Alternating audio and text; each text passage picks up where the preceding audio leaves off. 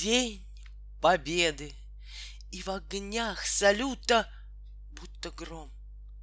Запомните навек, что в сражениях каждую минуту, да, буквально каждую минуту погибало десять человек.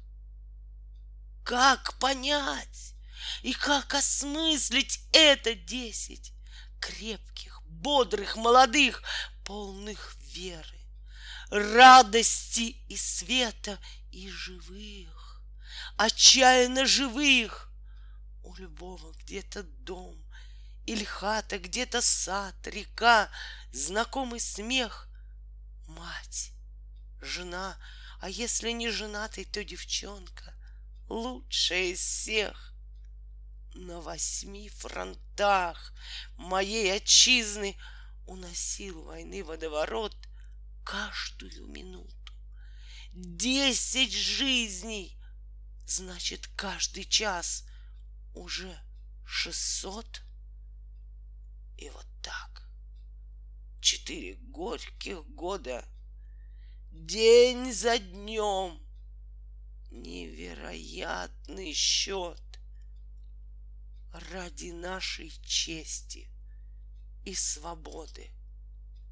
Все сумел и одолел народ.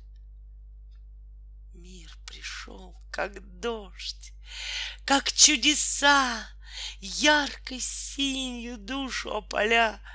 Вешний вечер, в птичьи голоса облаков вздымая паруса, как корабль, плывет моя земля.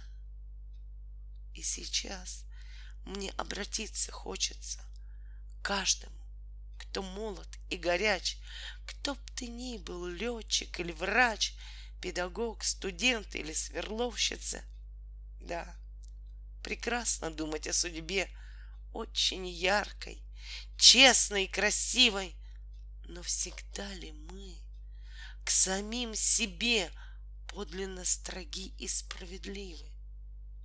Ведь, кружась меж планов и идей, мы нередко, честно говоря, тратим время попросту зазря на десятки всяких мелочей, на тряпье, на пустенькие книжки, на раздоры, где не прав никто, на танцульки, выпивки, страстишки, Господи, да мало ли на что.